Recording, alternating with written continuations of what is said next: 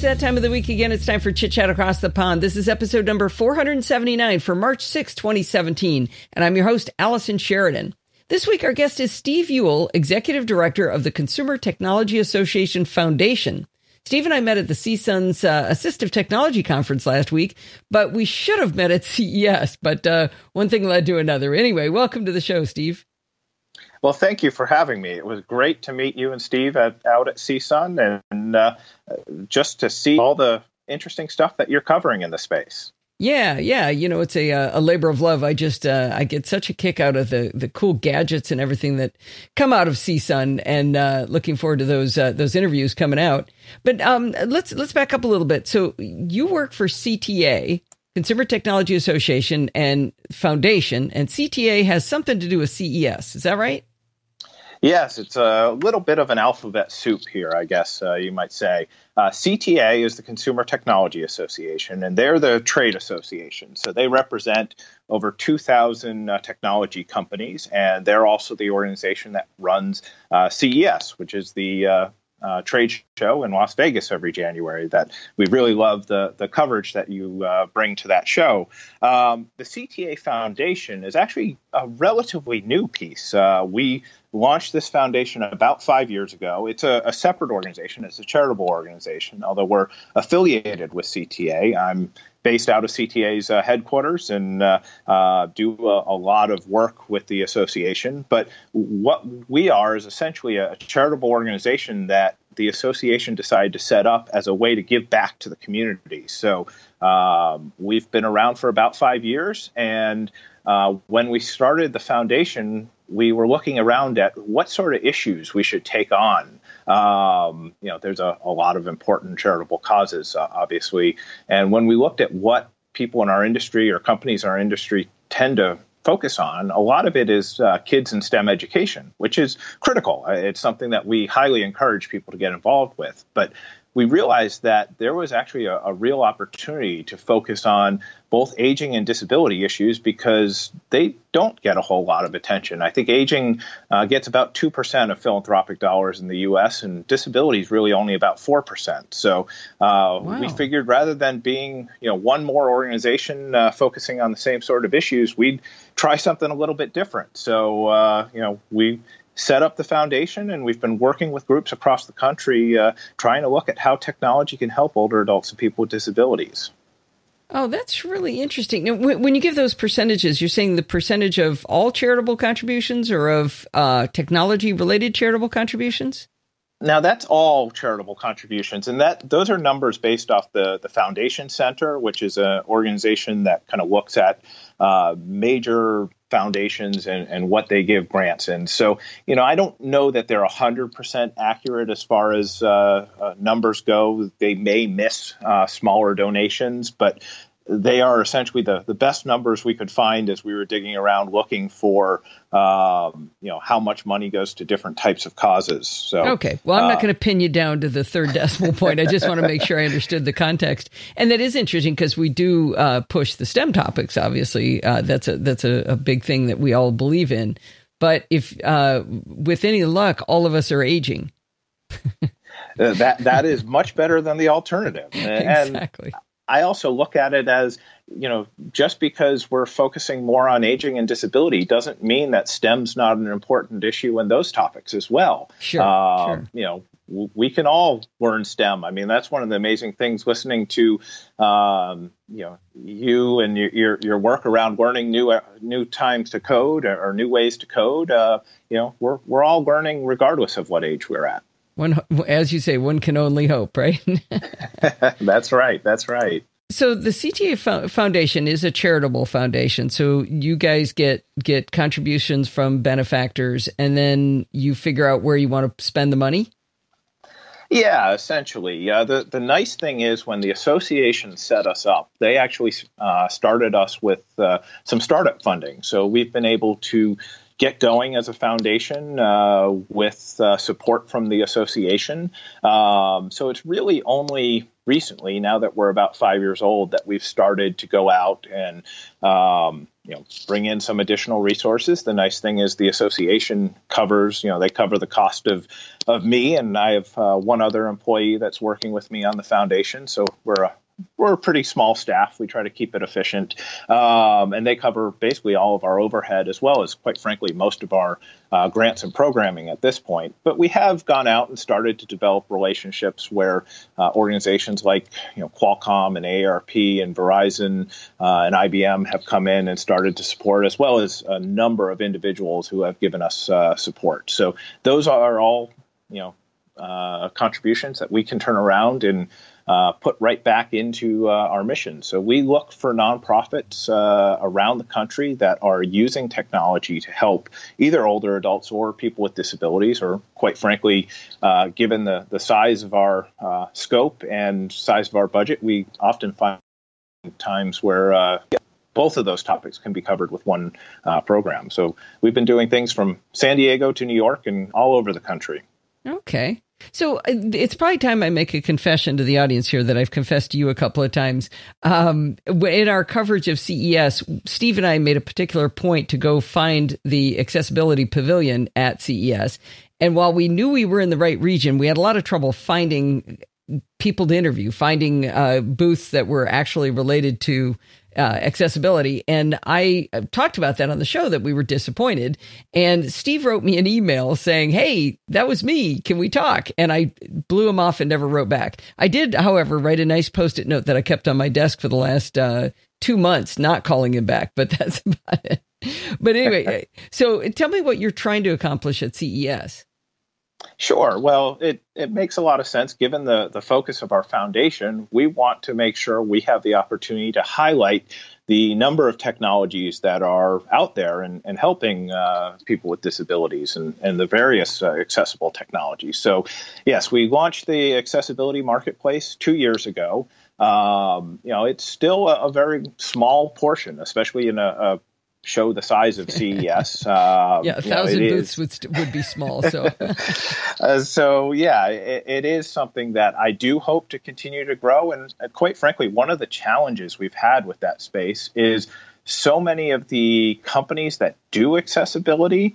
Um, are already located in other places around the show. So, uh, for mm-hmm. instance, there's companies like uh, Tobii, which does the the eye gaze uh, um, uh, hardware, they are already in the, the gaming and virtual reality area of the show. And, oh, now that's uh, that's interesting. We interviewed Tobii Dynavox about uh, their their eye gazing uh, technology, and uh, but so why did they place themselves over there? Uh, is that just to get more closer to the hype?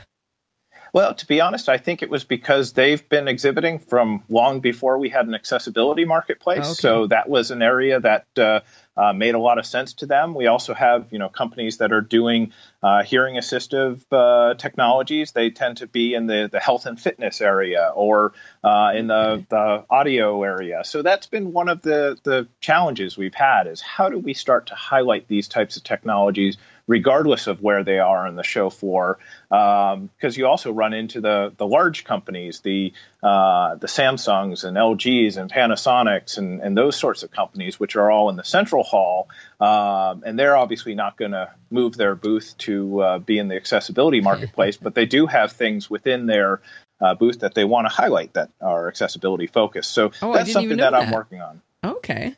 Yeah, Samsung actually uh, uh, had an entire section of their show or, of their booth that uh, highlighted accessible technologies. Uh, huh. um, so it was something that covered some of the, the different aspects of their phones and uh, TVs and, and other uh, technology that they had. So yeah, it's really kind of interesting to see. But that's one of the challenges that I'm trying to figure out is how do we bring that to the forefront. Um, the other thing we have is the Eureka Park area, which we had over 600 startups uh, in there. And one of the things we do as a foundation is we uh, have a contest uh, and have a bunch of startups compete for five booths. Uh, if they can show how their technology is related to uh, helping either older adults or people with disabilities, and it doesn't have to be dedicated accessible technology. It could just be if they have the right messaging for how their technology could help in this space, we uh, were interested in seeing it and highlighting it. So we had uh, this is the second year we've brought five companies out to uh,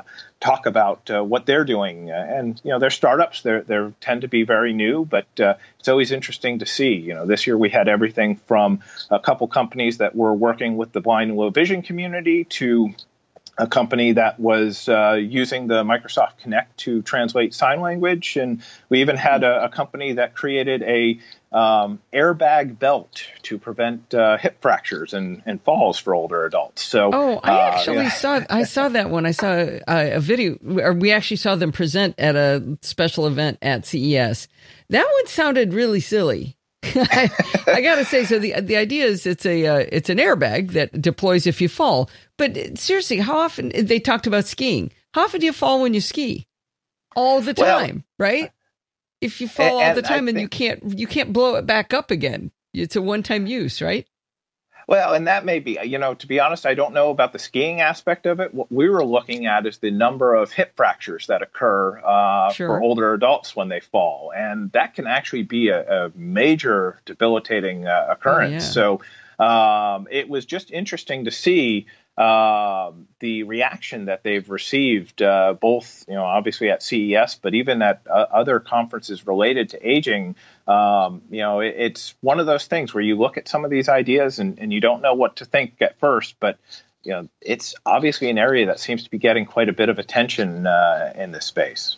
I guess it's yeah. I, I, get that they're trying to look at that. The the context that they gave it in in this uh, presentation was definitely about skiing and motorcycling, and I'm thinking, well, okay, maybe it was a different company though. Maybe this is a different uh, strategy. This one company was going towards versus the other. Could I, have been. I think it was yeah, more I of a fest. heard that aspect. Okay. Okay. Yeah, so the one you're talking about sounds like it makes a lot more sense. Just because the whole idea was this thing only deploys once. I'm thinking, okay, I skied down the first the first run, I fell over. Okay, I'm done. I can't ski again today. yeah, no, that wouldn't uh, that wouldn't be as useful. So yeah, I don't know. That's not uh, that's not the pitch I heard. So could be a different company. Yeah, yeah, that sounds a little more a little more intelligent. What the company you're talking about was looking for for sure. So um, we met at CSUN, and uh, so what was your focus at CSUN? What were you trying to do there? Well, uh, I was actually invited out there to uh, sit on a, a panel. Uh, we actually have been doing some work with IBM this past year, uh, looking at the the market around uh, cognitive computing, which to IBM that's Watson, um, sure. and it does a whole lot more than answer Jeopardy questions these days. but um, but really, as a uh, industry, I wanted to look at it even broader, kind of artificial intelligence and cognitive computing across a number of companies that are working in this space and what impact that could potentially have on the aging market. So, you know, how are these technologies going to help us all as we age? So we worked together with uh, IBM last year on a, a, report we called Outthink Aging, uh, where we actually engaged a number of student teams through this uh, academic Olympics program uh, to come up with different, uh, you know, market opportunities and, and compete around what uh, what opportunities there might be for these technologies. So essentially, what we came down to finding is that there would be opportunities to use this as a knowledge as a service, essentially, um, you know, how to answer questions for, for people or deliver um, different services that people might need by helping to predict uh, those needs, by being able to build community, uh, by uh, essentially helping people connect, um, and then to help combat uh, financial fraud, which is a, a major concern for uh, older adults these days. So before you get into uh, the financial fraud, back back me up there. So you're talking about artificial intelligence to help people answer questions like, give me the context for somebody with a disability. Sure, uh, something like that. You know, you can almost look at it as um, a concierge service. So this could be something um, like what many people are using with, um, you know, Amazon, uh, uh, their Echo. services, uh, Echo, uh, with uh, Google Home and, and with other types of products, but being able to help deliver even more, help to uh, predict some of the needs that people might have and proactively reach out in addition to uh, reactively uh, uh, following up with people. So, so that's something in the disability framework. Like, give me an example of what you mean.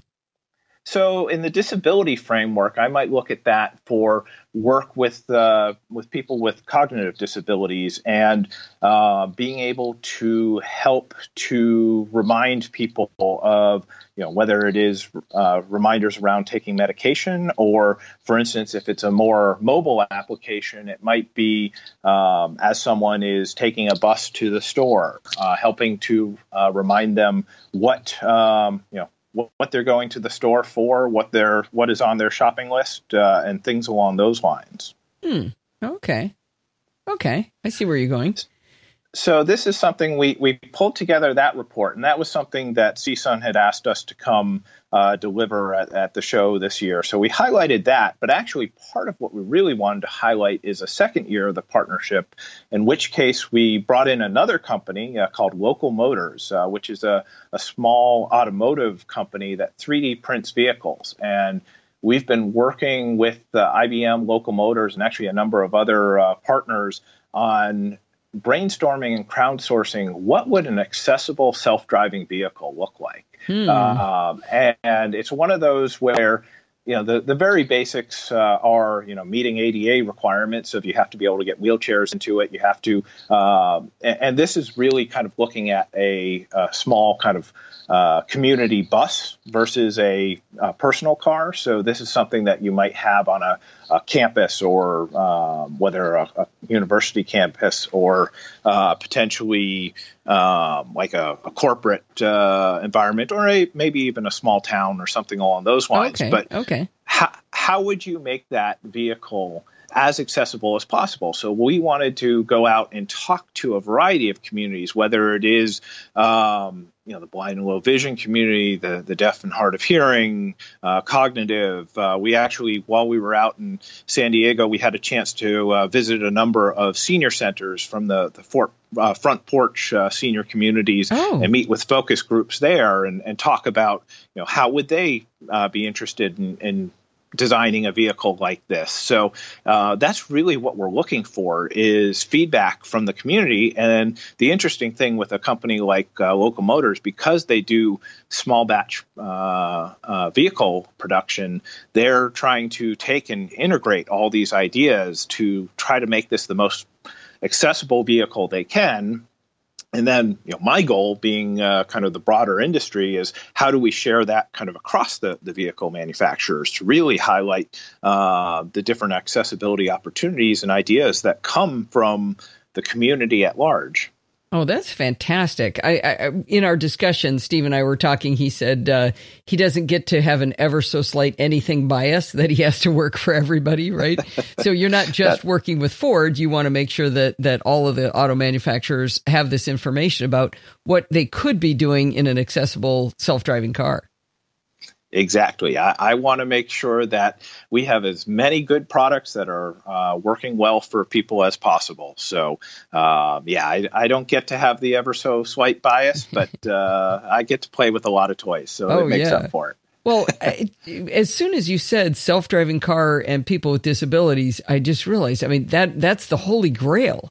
I mean, if if you suddenly didn't have to take the public transit to get everywhere, you could go to a job much more efficiently. You could work more hours. You could be a, a, more of a contributor to society if you could get moved around by a self-driving car, whatever your disability is. That I mean, that's that's much more important than those of us who can drive getting a self-driving car. I mean, that's important because we got to stop killing each other with our cars, but yeah, and that's really kind of what why I'm so excited about it. And, and I'll admit, I'm someone who uh, I think I mentioned to you, I have a, a, long commute I take every day. So I'd love to be able to turn that over to my car and not have to worry about it. But uh, one of the things we did at CES this year is we had a, a panel discussion where we had the uh, president of the National Federation of the Blind, and we had a representative who uh, had just retired from the American Foundation for the Blind, as well as uh, someone from AARP talking about the impact that these uh, self driving technologies could have on their communities. Because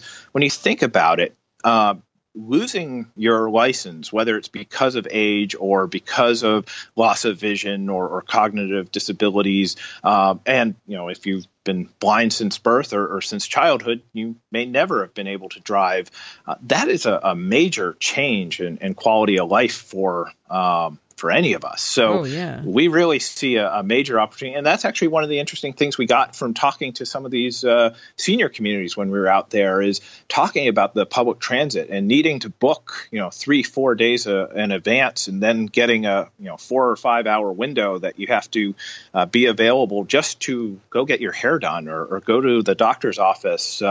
You know, if we have, and, and certainly nowadays with uh, the ride sh- sharing services, there's a lot of opportunities now to be able to uh, summon vehicles uh, when needed. But we really see some some major opportunity for independence uh, uh, when these uh, when self driving comes about as well. I think that's something that those of us who don't have disabilities have trouble getting into our thick skulls is independence and the importance of that. I mean, I can tell you that's important, but I, I can't tell you how many times I've I've written to a company because I see they've got a, an inaccessible captcha on a website and they say and their answer is always, well, they can just have somebody do it for them. That and it's just like no, that's not what anybody wants. I mean, do you want to have to always ask somebody to help you do everything? And so to have a self-driving car where you're not even depending now on a driver to come to you and do your bidding. You're you're just saying, no, this is this is a car. I get in it, and then I am independent. I'm in control of what's happening, and that that control and being independent is is just so crucial to the quality of life. Exactly like you said. Yeah, uh, without a doubt, and, and, it really is. It's something about uh, creating that independence, and then it's also a matter of when you look at um, you know social isolation, which is a major issue in both the aging and disability communities.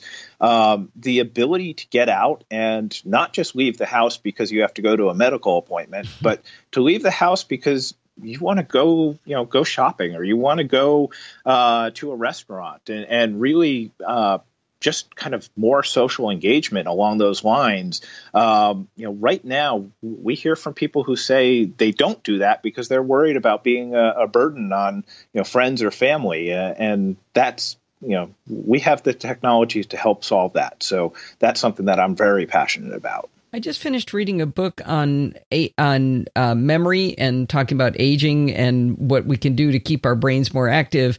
And one of the most interesting things I read right towards the end of the book was they explained that those who do socialize have better memory.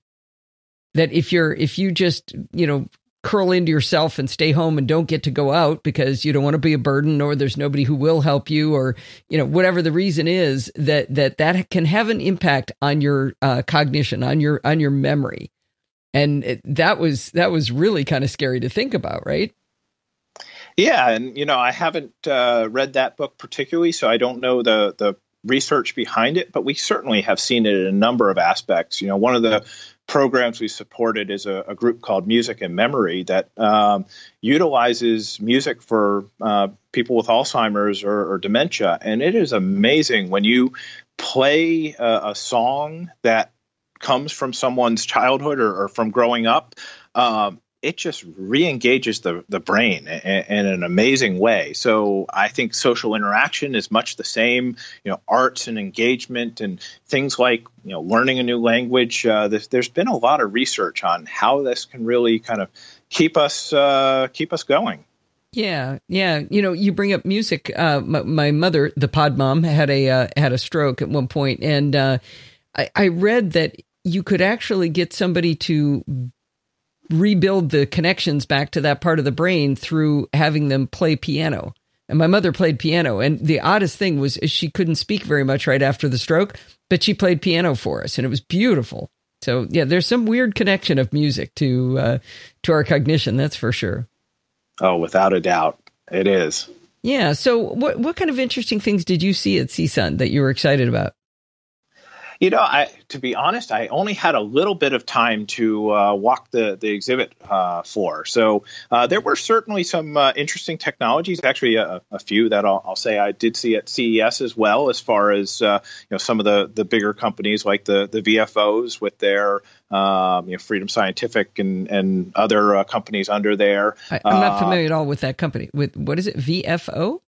It's VFO. It's actually a combination of a few uh, companies have come together. So it, it, was Freedom Scientific, which is the company behind JAWS and oh, okay. um, th- those sorts of uh, technologies. Uh, AI Squared, and I think the third company was Optelec. So they've all kind of joined together. I think it was about a year or so ago uh, to a company called VFO. So uh, they're you know one of the the major manufacturers of magnifiers and um, and other devices along those lines, as well as uh, software like JAWS. So definitely had a chance to see them. Had a chance to see actually one of uh, our uh, startup winners, uh, this company called Aira, which does the um, kind of concierge service through uh, a Google Glass like interface. So oh yeah, we, uh, Michael somebody is the guy that runs that, and we we do have an interview with him. Oh, do you? Okay, was it? Uh, Mike May by any chance? Um, I think so. I don't have his, the cards right. His his first name was Michael. Uh, I know that for sure. He went by Mike. But uh, for the people listening, the the idea of his service is you pay a fee, and it's like cell phone minutes. You pay a certain amount of minutes per month to be able to call up and have someone tell you what you're looking at in the environment you're in. So, use the example: he's walking in the airport and he's trying to find baggage claim. Well, he doesn't want to stop someone and ask them. He wants to just know where baggage claim is. So he puts he has the Google Glass or or something similar to that, and he put that on, and then that video is going directly back to this uh, trained person who is going to look around and tell them what they're seeing. And it was it was fascinating. It, it, I thought it didn't sound real expensive, but I had some of my blind friends said, "Nah, it's really expensive." So you'll you'll hear in the interview the cost on that. Well, and I think that's something that they're still working on that uh, that model to to make it uh, be available for as many people as possible. So, um, you know, I thought that was kind of an interesting take. Uh, we've certainly seen a number of companies working on uh, artificial intelligence to be able to recognize uh, devices, as well as uh, other companies that do kind of the crowdsourcing of you take a picture and it uh, matches it with someone else who uh, helps tell you what you're looking at, but there's also some privacy concerns I've heard from people uh, around that. So it's an hmm. interesting model. Uh, we'll, we'll, see kind of uh, where they go with that. I uh, saw a number of companies looking at beacons. Uh, that's something that I'm very interested in. One of the challenges uh, I look at is how do we do indoor navigation? Um, you know, certainly GPS works quite well outside, mm-hmm. but when you come inside and you want to navigate the, the show floor at uh, uh, a CSUN or CES or, or elsewhere, uh, how do we help to enable that, especially in a way that works well for uh, people who are blind or low vision? So uh, there was one company, and I'm drawing a blank at the name at the moment, but they uh, they were more setting up beacons to help alert people for uh, construction zones and areas along those lines. So it would oh. actively engage your phone, so you don't walk into the middle of a construction zone uh, without knowing it. So um, yeah, there were there were a few interesting technologies there. I'd I, definitely I, be interested in here. I heard um, Shelley Brisbane talking on a podcast about how she saw beacons done at a conference where there were little notifications. You're passing the bathroom. You know information you could probably use. And and especially for booths. And i thought about that when we were at csun because there's there's a ton of booths. It was really really great conference. A lot of a lot of really cool stuff. But we, i'd be standing there talking to someone and someone blind would would march up to the counter and say what's this booth about and they had to have had to have done that 50 times that day, right? Just walk up and they can't know uh, if they had a, a beacon, they would know what it was. Yep. And that's something that there are a number of efforts going on. There's actually uh, San Francisco Air, uh, Airport has done some work with beacons uh, now to help alert people to yeah, here's the the restroom, here's your gate, here's where a, a power charger is. Where you know we are we're all looking for those in the an airport at this point. So um, it is interesting to see uh, the opportunities. Although it's also funny having uh, talked to uh, some folks who are part of the trial is you know they first try it out and they say this is amazing so much information and their second reaction is how do i shut half this information off? Because it's too much. So uh, but that's just a matter of uh, learning the, the technologies and figuring out uh, you know what are the right settings and giving people the opportunity to select what are they interested in knowing about that's around them. So I'm excited to see where that technology is going to go. There were actually a number of sessions at C, uh, at CSUN this year uh, talking about indoor navigation, but it's something that I'm very very curious because I'd love to see it, uh, you know, roll out in a, bigger and bigger uh, way. So, do you think that things like uh, IBM's uh, AI would be a better way to do that than humans having to look at it and interpret?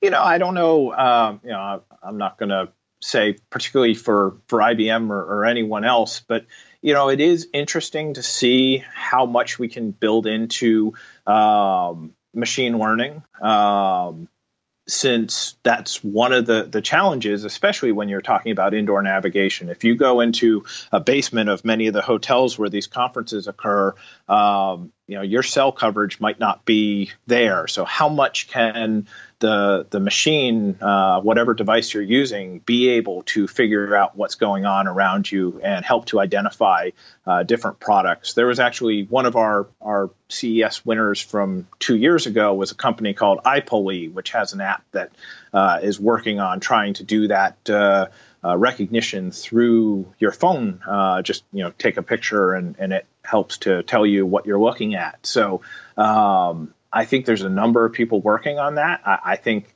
that would be a, a, a great solution. Um, there's probably a little bit of a balance between person to person and, and person to machine.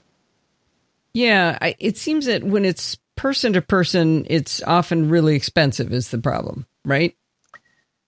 yeah, that is certainly one of the challenges is affordability. Um, and there's others, you know, there's privacy concerns and, and other things along those lines that you want to make sure you're addressing. Um, but, you know, there's also a, a, lot of advantages you get by being able to tie a person in who's able to see what's going on around you and, and really be able to recognize it. So um, I don't know that, you know, one is necessarily the answer versus the other. Okay. Well, I know uh, Kevin Jones, who listens to the podcast, recently sent me a link to a, an app for the iPhone that you could point at different objects and it would tell you what they were, but its accuracy was maybe in the, I don't know, 20, 30% range. So I think it would, it could very likely do more harm than good in that case. Yeah, that, that some of these technologies are still emerging. Um, but that's actually one of the exciting things I see about uh, consumer technology is the product lifecycle of yeah these technologies sometimes come out and they're not quite uh, uh, not quite perfect yet, but as they get used, they learn quite a bit, and that also because of the economy of scale starts to bring down the cost as well. So um, it it's kind of a nice look at where we might be going with some of these technologies. Yeah, it seems that the economy of scale can work when it's uh, done with technology as opposed to humans on the end of a phone line, essentially reading out to you what's going on. That's what worries me is that doesn't scale, right? I mean, it does scale, but it scales linearly. Yeah, and that's where it really needs to be a little bit of a balance of, of each. And you know, I don't know, um, you know, for any particular company what their what their plans are in the future, but I think there's probably opportunities for um, certain activities to be done via machine learning and certain activities to be done via person to person and be able to help recognize when when's the right opportunity for each. Yeah. Yeah. Now, one of the things I had not learned much about before this latest CSUN was uh, the I hadn't learned about people who didn't have language yet. And that was one of the things that uh, I forget the name of the company you just mentioned them a few minutes ago. That they, the people that did the eye tracking, that they had a way that people could begin to communicate who had never. They called them first time communicators or first time language learners. That was probably Tobii uh, yeah. that does the um, that does the eye gaze. Um, yeah, you know, to be honest, I, I don't know a whole lot about uh, that either. Uh, but certainly, it is interesting to look at the uh, alternatives to um, the the alternatives to communication. So whether it is using eye gaze to uh, control or, or speak, uh, that's something that we certainly see with the the ALS community is a, um, a major major user of those technologies as well as other uh, conditions where um, you may not have the the ability. I don't know for sure actually how that works if you've never uh, communicated before. Yeah, uh, so uh, yeah. we'll be playing this interview, but it was it was interesting. They were showing how you teach someone to speak who isn't going to speak at all, of course. Um, they they had a, a, a tablet where they had the uh, an arrow in the word go, and you're trying to teach them what go means and and how to say that how to how to produce that word in the right context. So they had a little storybook that went with it that would show you know cars go, boats go, you know a bunch of different, and then they would keep hitting the go button. So you're teaching them language that they're not going to speak, but this machine is going to speak for them. It was just, it was a whole field that I hadn't really known anything about yet. Yeah, that's fascinating. Uh, it's a, it's a, I mean, I can only imagine some of the challenges, but uh, it's exciting to see what opportunities there are here as well. Oh yeah, I got. Um, you'll hear me. I got chills in the middle of this interview because for when she described people who had never been able to communicate before, who had never been able to communicate, you know, and all of a sudden they can, and the the effect that it has on them to be able to, they've only been talked to their entire lives, so it's it's, it's pretty powerful stuff, that's for sure. That's amazing. Yeah, I'll definitely have to check that one out. well, that will be coming in the coming weeks, that's for sure. so let's see, is there uh, anything else you wanted to tell us about?